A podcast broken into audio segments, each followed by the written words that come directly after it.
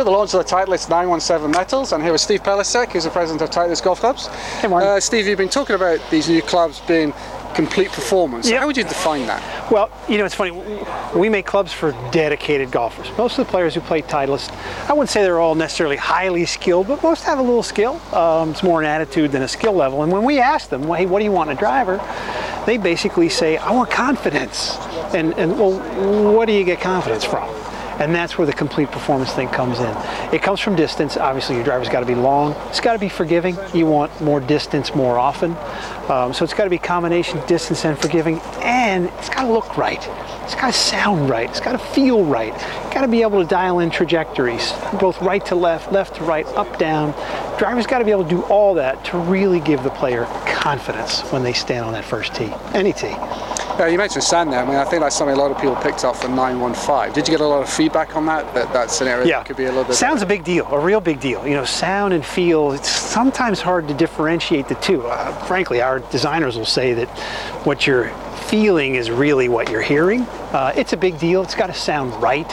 We take it really seriously uh, because players are quite particular about that. So there's a lot of acoustic science that goes in there. Worked really hard on dialing in the sound of 917, and that actually plays a big part in the design process because you have to keep that in mind throughout the whole process.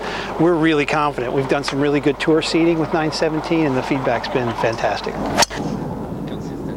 The standout feature on both the metals is this movable weight that you Yeah. have. Uh, I mean, adjustability came in 2008. So so why why Keep- weights and why now? Well, it keeps getting better. Um, we're big believers in adjustability. We're big believers in fitting because it allows a good fitter with a lot of adjustability really allows the player to get the most out of what they're buying.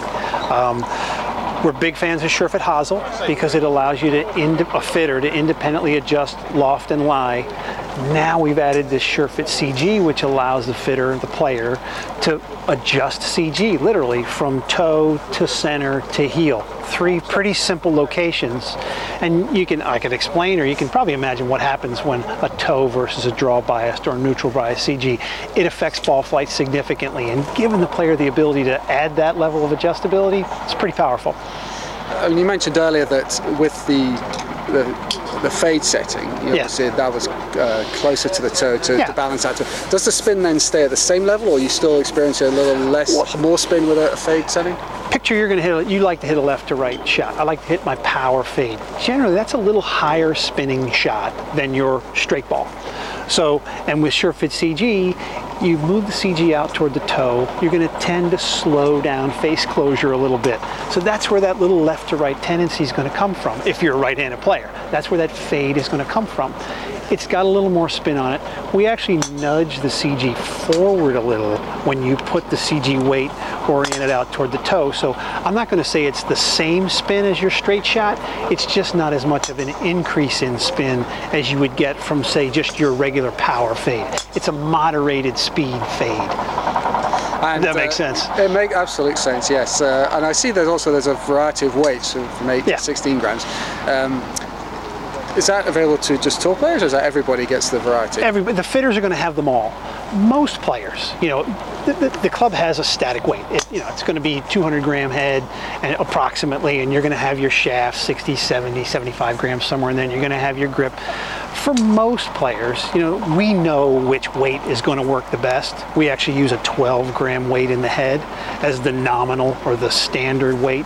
If you want, though, to change a shaft or change a swing weight, you can do that. You can go anywhere from 8 up to 16 grams.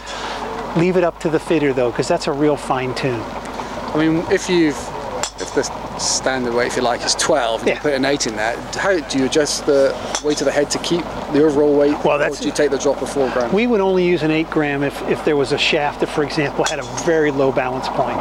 You know, Right. so we'd use it uh, at, at- when we're custom building. We'll use the dial in a swing weight, but the fitter has the ability. You can change them if you prefer that.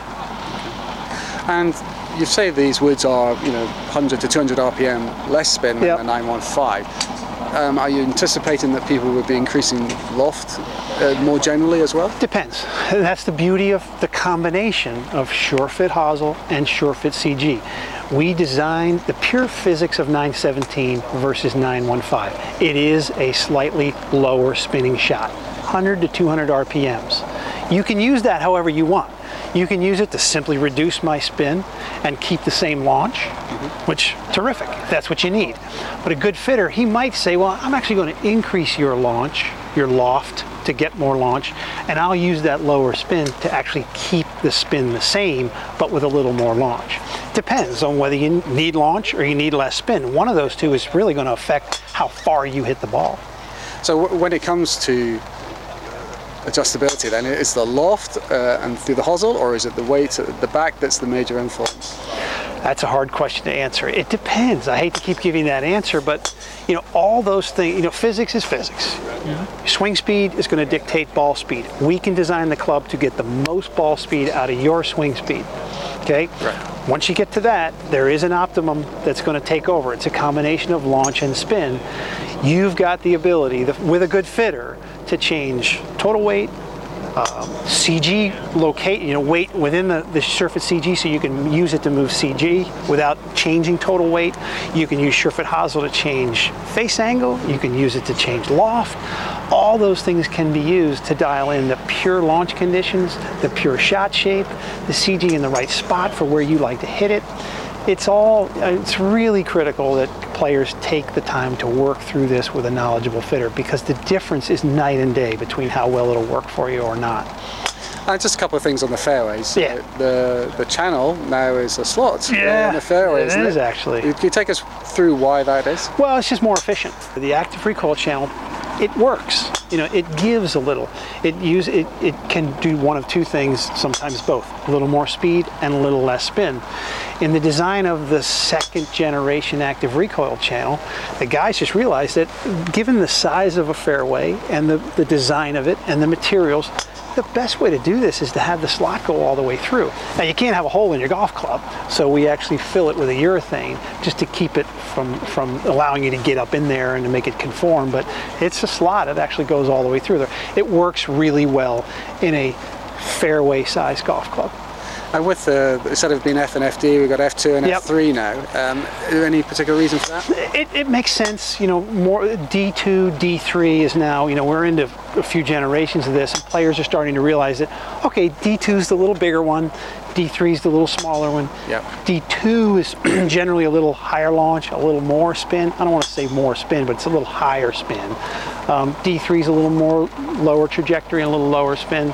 It made sense, so we just basically used the two and the three in the fairways. They don't entirely overlap, but they do for the most part. F2 and F3 are going to line up well with D2 and D3.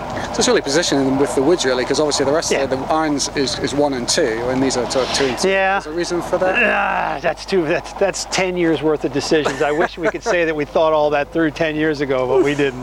All right, well, we'll leave that one for that. thanks for your time. Uh, thanks for watching. Uh, for more reviews on all the 917 woods, please check out the Golfalot site.